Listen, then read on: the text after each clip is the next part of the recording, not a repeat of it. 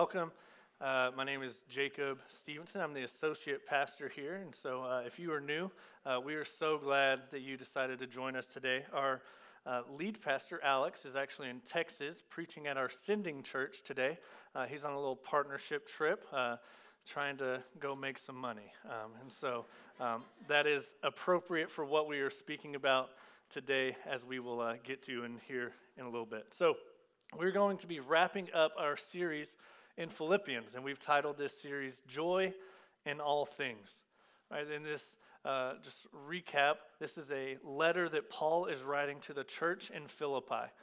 And this church in Philippi, uh, he is thanking them for a gift that they have sent. And, and you can tell within this letter that it is heartfelt, that it is um, extremely, there's a deep connection and a deep gratitude from Paul towards the church at Philippi because they have sent a gift. And let's remember Paul's situation. Paul is currently imprisoned. He is on house arrest in Rome. And so, this house arrest, it's not like he has a house with like a kitchen and a bathroom and a master bedroom and then a guest bedroom. Like, no, it is basically a tiny um, New York style studio apartment, um, but in Roman times. And so, and he is chained to a Roman guard who is watching him day and night. There is a Roman guard that he is chained to um, 24 hours a day. And, and he is actually having to pay rent on this little apartment that he's living in. He has to pay for his food. And so the Philippians sent him this gift, which likely is what kept him out of being in a um, common prison dungeon with other uh, prisoners, right? And so he is able to have visitors. He's able to have people come see him. He's able to buy his own food because of gifts like the one, the financial gift that the Philippians sent him. And so Paul is writing this letter as a thank you. And he's also reminding them to be like Christ. He's reminding them to be unified and stay united in the gospel. And throughout this entire letter, not only in the words that Paul writes, but in the way that he writes the words, there's an overwhelming sense of joy. That he is joyous even while he is in chains in prison in Rome.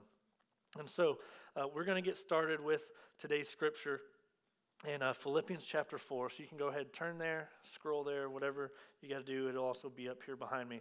Uh, but call, Paul is going to conclude this letter today. So, chapter 4, verse 10, it says, I rejoiced in the Lord greatly that now at length you have re- revived your concern for me. You were indeed concerned for me, but you had no opportunity. So, Paul um, is grateful that they were able to send a gift, even though it had been a while right? Because what we're going to see later is that the Philippian church actually had sent gifts to Paul before when he was in prison before, right? That's a good relationship. And so uh, Paul is saying, I know it has been a while, but you have revived your concern for me. This word revived is kind of like a plant that begins to bloom again. So it had been a winter season, and their concern had begun to bloom. It had begun to take action again. And then in verse 11, not that I am speaking of being in need. So I thank you so much for the gift, although I don't need it. for I have learned in whatever situation I am to be content. I know how to be brought low and I know how to abound. In any and every circumstance, I have learned the secret of facing plenty and hunger, abundance and need. And here's the kicker I can do all things through him who strengthens me. Mm, that's that famous verse, isn't it? Verse 13 is, is a very well known verse. This could be your first time in church today, and my guess is that you've probably heard that verse somewhere, or maybe you've seen that verse somewhere. Uh, but I think this is a verse that is wildly misunderstood and wildly misconstrued. Because this verse isn't really a coffee mug type of verse. This verse isn't really a motivational verse that um, means and encourages you to defy all odds. Don't care about what they people told you. Don't, don't listen to your third grade teacher who told you you could never be an athlete. You go be an athlete. And you write this verse on your shoes or on the brim of your baseball cap, and you go be a professional athlete. It's not what this verse means.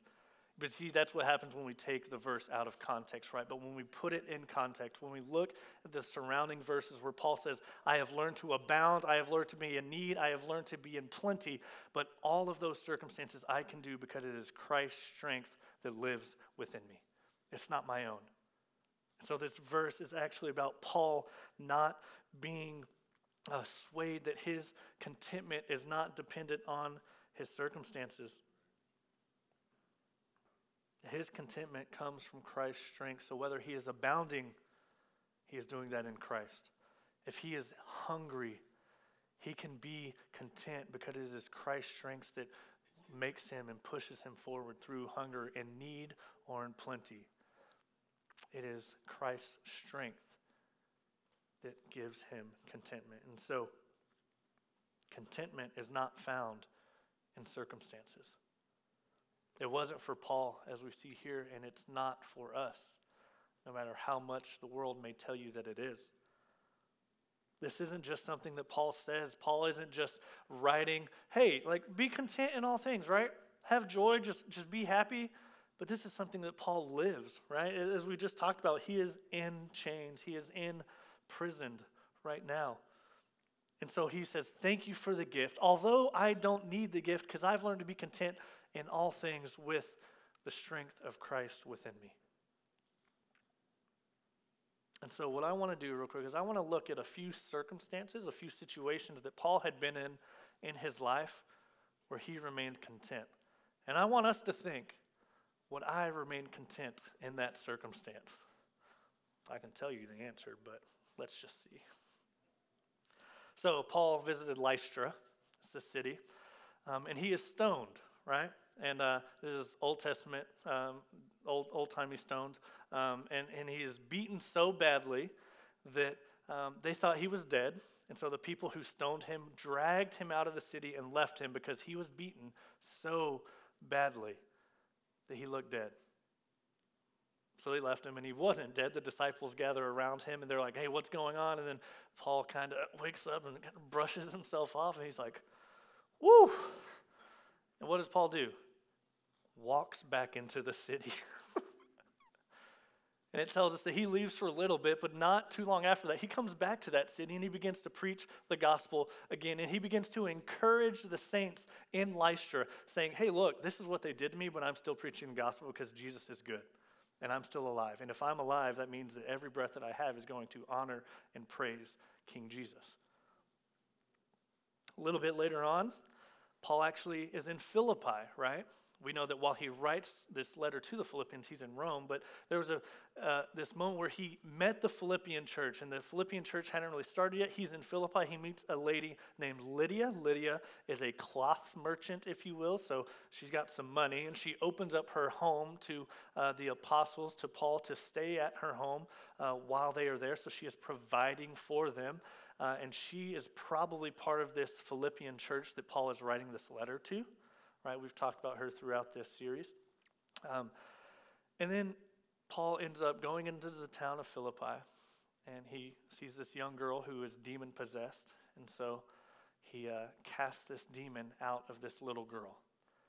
Well, people didn't like that, and so they threw him in prison after beating him with rods. Okay, so this time it wasn't rocks, it was rods.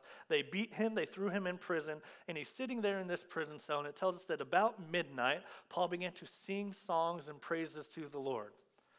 Now imagine, would you be singing songs and praises while you're sitting in a prison cell after casting a demon out of a young girl? Or would you think this isn't fair, God? Why am I here?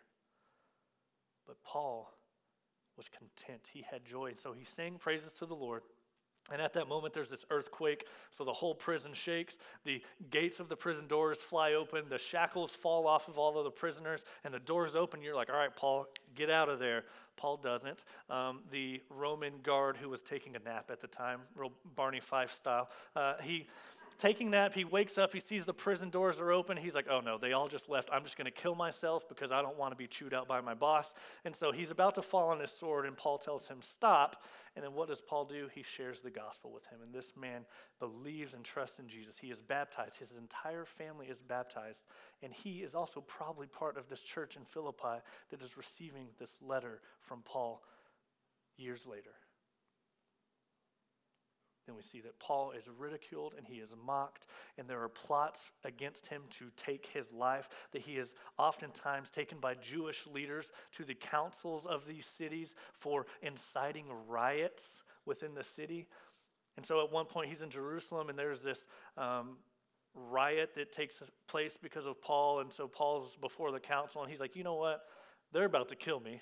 And so what I'm going to do is I'm a Roman citizen, so I'm going to appeal my uh, charges in Rome to Caesar. So take me as a prisoner to Rome.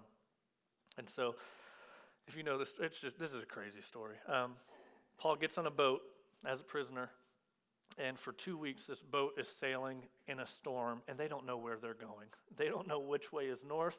They're just uh, two weeks just floating back and forth, getting hit by waves, pushed this way, hit by waves, push this way. Paul basically takes charge of this ship um, because they trust in the Lord that he is talking about. They end up crashing on an island, so they end up shipwrecked. He goes onto the island. The first thing that happens is he gets bitten by a snake, um, and then he's there on this island for three months. They find another boat. They get to Rome. He is welcomed in Rome with a two year house arrest sentence while he awaits trial. This is Paul. This is this guy who's saying, Have joy in all things, be content.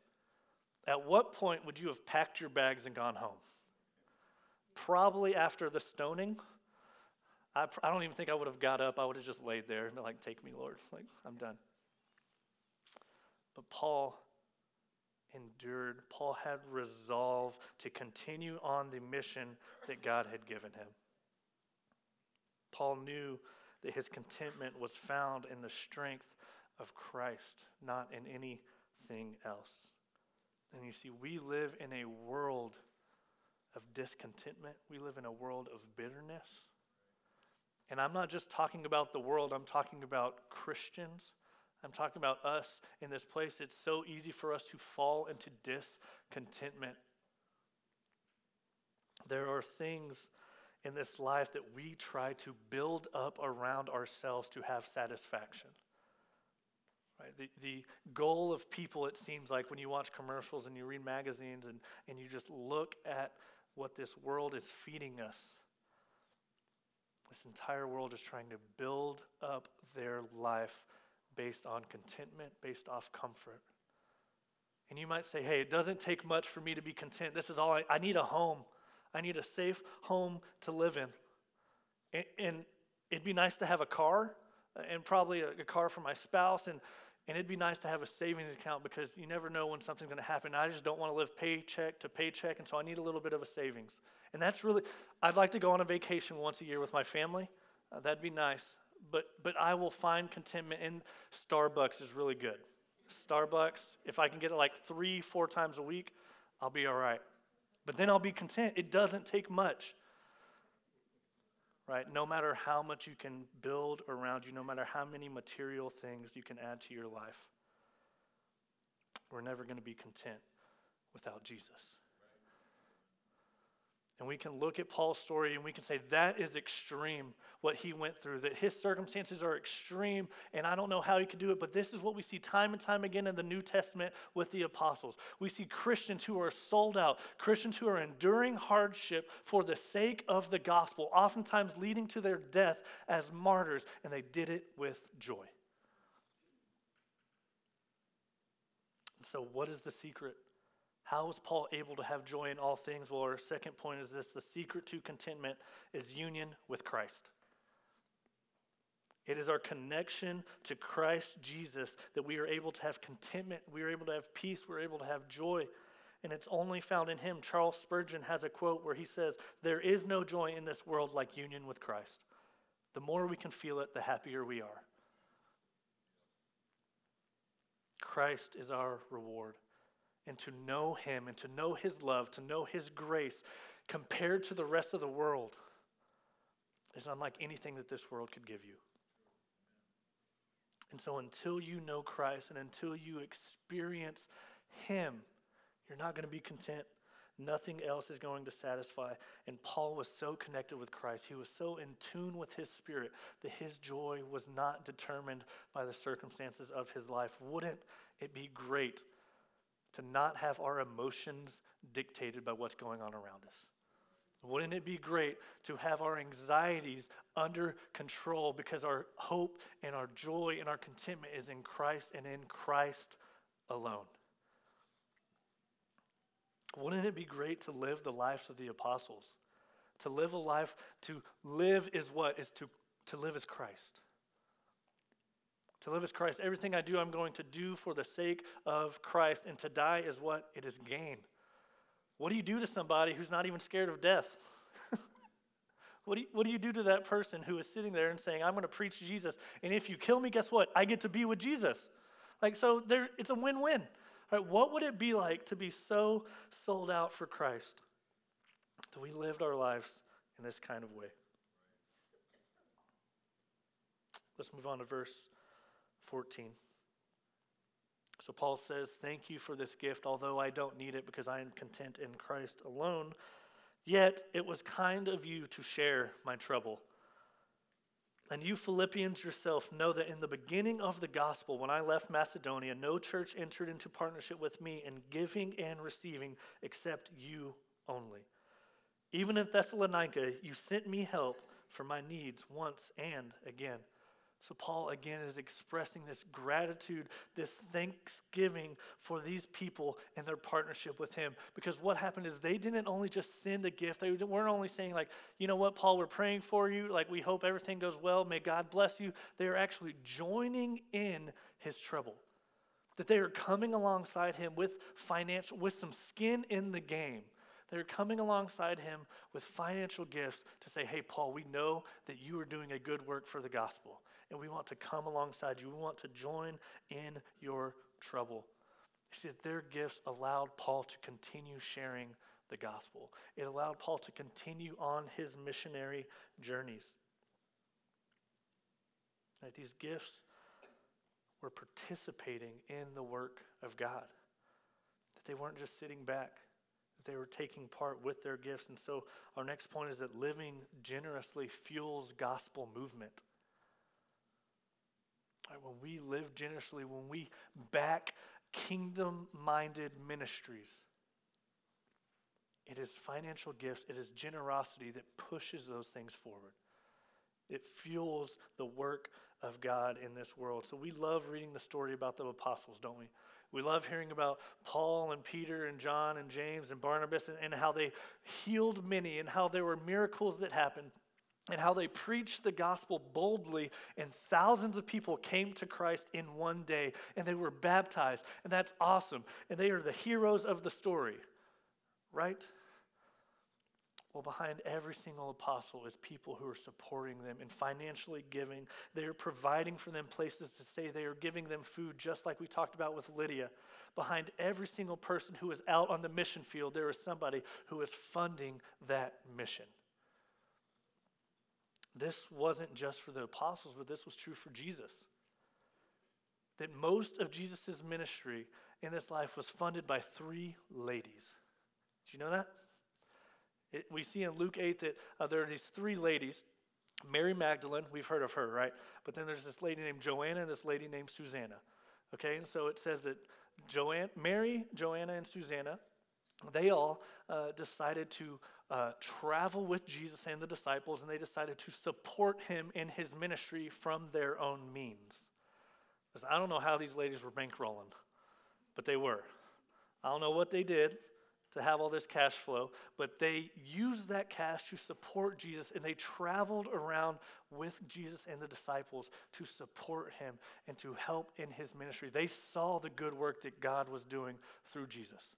They saw the kingdom work that was going on, and they decided to devote their lives and to give of their resources to see that move of God. Right? This is what we call a gospel patron.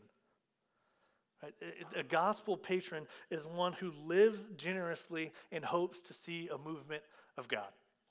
And so throughout history, there have been gospel patrons who have backed the ministry of Jesus. They have backed missionary journeys for Paul. There have been gospel patrons that have backed the, um, the abolishment of slavery in England. Right? There are gospel patrons behind our church today before this church even had a name, there were gospel patrons who decided and said, We're going to be generous and give of our finances. We already go to a church in another state, but we're going to be generous and give above and beyond to see God work in this area. You see, Alex, before I was even on this team, Alex went around to a bunch of individuals, a bunch of churches, and he said, Hey, here's what God's called me to do. God's called me to move to the area of Northwest Surprise, Arizona, and He has called me to plant a church in that area. He called me to plant roots, and that is the place that my family is going to live. And I believe that God wants to see salvation, that there's going to be baptism, that there's going to be people's lives who go from dead to alive because God has called me into this place. And there's these people who said, Yes, sign me up, I'll send a check. I don't live there. I will probably never join this church. I will probably never even visit this church, but you have my money because I believe that God is going to work and move and do that, and I want to be a part of it. And so you are sitting in this place today, literally because of gospel patrons. You are sitting in this place because there were people who were generous enough to give their time and their money because they believed that God wanted to have an impact in your life because they believed that the gospel was important enough for there to be a gospel play, a place to worship and to teach and preach the gospel in Surprise, Arizona, Asante, Desert Oasis, whatever we're calling this little area that we're in.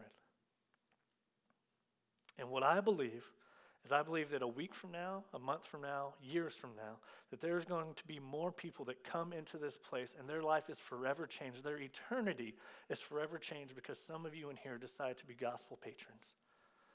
Because some of you decide to live generously and to not hold on to what God has given to you, but to give it back to Him and trust that He's going to use it for His glory and for His kingdom. And so, as we continue in verse 17,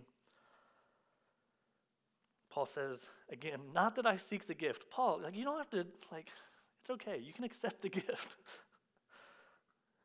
he says, not that I seek the gift, but I seek the fruit that increases to your credit.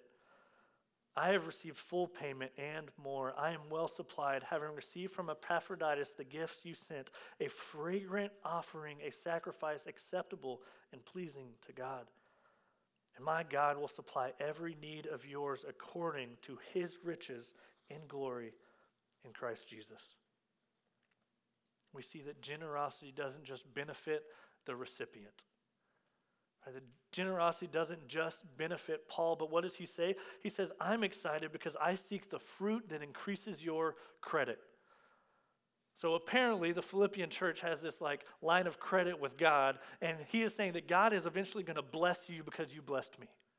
Because you lived generously and you gave with what God had entrusted to you, you were going to receive a blessing in return. And I'm not preaching prosperity gospel. I'm not saying that if you give, that God's going to give you all your desires and wildest needs and, and uh, every little thing that you want, the, the newest vehicle that you want. I'm not saying that if you give, God's going to bless you with those things, but He will bless you and He will supply your needs. And it says that He receives this generous gift as what? A fragrant offering, pleasing and acceptable. Right? Where do we hear this term fragrant offering before? We see it in the Old Testament. Right? We see it in the Old Testament where they would take the first fruits of what they had, that they would take um, the best of their best and they would lay it down before God. And it said time and time again that it was a fragrant offering, pleasing and acceptable to God. It would be a sacrifice that I'm not holding on to this for myself, but God, I'm giving it back to you. That's what it means. That's what it is like when we are generous, and God will supply all of our needs. I know sometimes we can't let go of, of our finances. We can't live generously with our finances because we're so fearful because we're already living paycheck to paycheck. That if I give more to the church or if I give more to Compassion International or World Vision or some uh, Christian organization, if I give to them, what that means is that I'm not going to be able to pay for what I need to pay for. And what does it say here? That God will supply every one of your needs. When we give to see the kingdom advance, we can believe that we're going to be taken care of. You know what the good news is? God's bank account does not run out of zeros at the end of the number, not at the beginning of the number. God's bank account is immeasurable, it is endless. And you know what else? God's bank account isn't just financial. God will meet our needs spiritually, emotionally, physically, relationally. When we give and when we are sold out for the gospel, when we are giving not only of our finances and our resources, but of our time, God will supply every one of our needs. We, we maybe you've heard this, uh, we've said it before, but, but we are called to live open handed. So when we live open handed, what are we able to do? We're able to give right? We are giving because our hands are open. Take what we have. God has entrusted it to us, so we give it back to you. But what else can you do? You can receive. But when our hands are closed and we're holding on to what God has given us, and we're saying, God, I just can't let go of this because I'm living paycheck to paycheck, I just can't trust. My contentment is found in security and financial security. So you're not giving, but what else are you not doing? You're not receiving the blessing from the Lord. So when we live open handed, there's a transactional thing where we give, and what happens? We are earned a credit on our account. When it comes to our finances, are you trusting and believing God? Are you trusting that He can move and He can use your finances and He can take care of your needs? Or are you fearful your needs aren't going to be met? God is pleased with our generosity, but He is also more than capable to provide for us. So we're going to move on to verse 20. And this is kind of the final conclusion. It says, To our God and Father be glory forever and ever. Amen. Uh, I want to stop there. I think, I think this kind of sums up Paul's life. To God be the glory.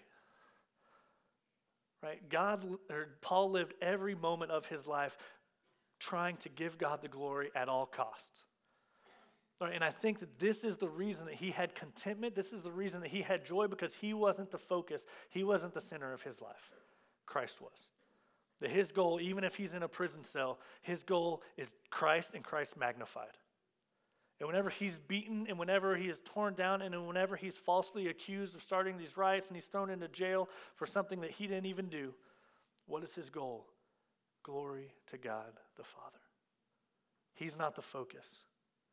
To live is what? It's Christ. And to die is gain because you're with Christ. Verse 21. So greet every saint in Christ Jesus. The brothers who are with me greet you. All the saints greet you, especially those of Caesar's household. The grace of the Lord Jesus Christ be with your spirit. So I'm sure the Philippian church, maybe they didn't, but I, I feel like the Philippian church was shocked by this statement, right? All the saints, especially the ones in Caesar's household. At this time, there's a guy named Caesar Nero. Caesar Nero would uh, dip Christians in tar and uh, he would tie them to trees. He would, he would put honey on their feet and tie them to trees so wolves would come and eat their feet. He would put Christians in uh, the Colosseum and release lions and let them kill them. Like Nero hated Christians, he hated Jesus because he believed that he was God. And what we see here is that there are saints in Caesar's household. I think what it's probably talking about is servants within Caesar's household. It's probably um, Roman imperial guards in Caesar's household. It's probably these guys who are chained to Paul day and night, who are sitting there making sure that he doesn't escape, making sure that he doesn't um, have somebody come in and, and take him out through a hole in the wall, right? It's probably these guys who are stuck with him day in and day out. And what is what's Paul doing? He's sitting there talking about Jesus. Paul's not sitting in that prison cell. He's not sitting in that little house complaining. He's not sitting in that house angry with God because he didn't deserve what has happened to him. Paul is in prison and he is seeing Christ glorified. And there are Roman guards, there are Roman servants that are coming to know Christ. And I'm sure the Philippian church just got excited about that. I'm sure they were amazed by that. And they're saying, you know what, we're going to send another gift, uh, but we want Paul to stay there longer so that more Roman citizens are getting saved. but he remained in union with Christ and he believed that God had him there for a reason. He believed that his one and only goal was to bring God glory. So, what I want us to realize real quick is that the Roman Empire, in this time where I said they hated Christians, they wanted to squash them like pesty bugs. And there begins to be this movement of God because Paul found contentment in Christ. Because Paul believed that he still had a mission even when the circumstances were bad. And there's this little movement of Christ in Caesar's household. And what we're going to see is about 200 years after that, there is an explosion of the gospel, an explosion of Christian growth within the Roman Empire. That Christianity will become the official religion of Rome. Right? And then we know that there are Christian forefathers that study the scriptures. We know that they are putting the Bible into text and they are exploding the gospel within Rome hundreds of years later. You know the Roman Empire. You know how big it got. You know how it spread. You know how they pushed their culture on other people. And the gospel became, became part of that culture. And so, literally, the reason that we are sitting here today is because the gospel moved and worked through Rome. It is because the, the church of God was developed, and the forefathers of our faith were Roman citizens who loved Jesus and knew the gospel because of where they were, because of what Paul started. This movement of God that started in Rome, in this prison cell, blew up to what it is now. So when we look at this and we see that there are saints in the household of Caesar, that is a miracle. And it happened because Paul wasn't content in his circumstances, but he was content in Christ. God's provision is perfect. And Paul trusted that God had him there for a reason and that he remained faithful even when his situation was difficult, it was unfair. God's provision is perfect. And the Philippian church trusted and lived generously, knowing that God was going to use their finances to grow his kingdom and to glorify him. They lived generously, believing that God would provide every single one of their needs and that the gospel would move. I pray when we, as we wrap up this book, I pray that this would encourage us. I pray that we can look at Paul and we can say, man, I just need to have more resolve in my life. I need to have more union with Christ because I am tossed to and fro by this world and what circumstances I'm going through. So I just want to be content in Christ. I just want to hold on to Christ and that whatever is going on around me, I'm not swayed because I have union with Jesus. And even if I'm taken up out of this world, I have union with Jesus.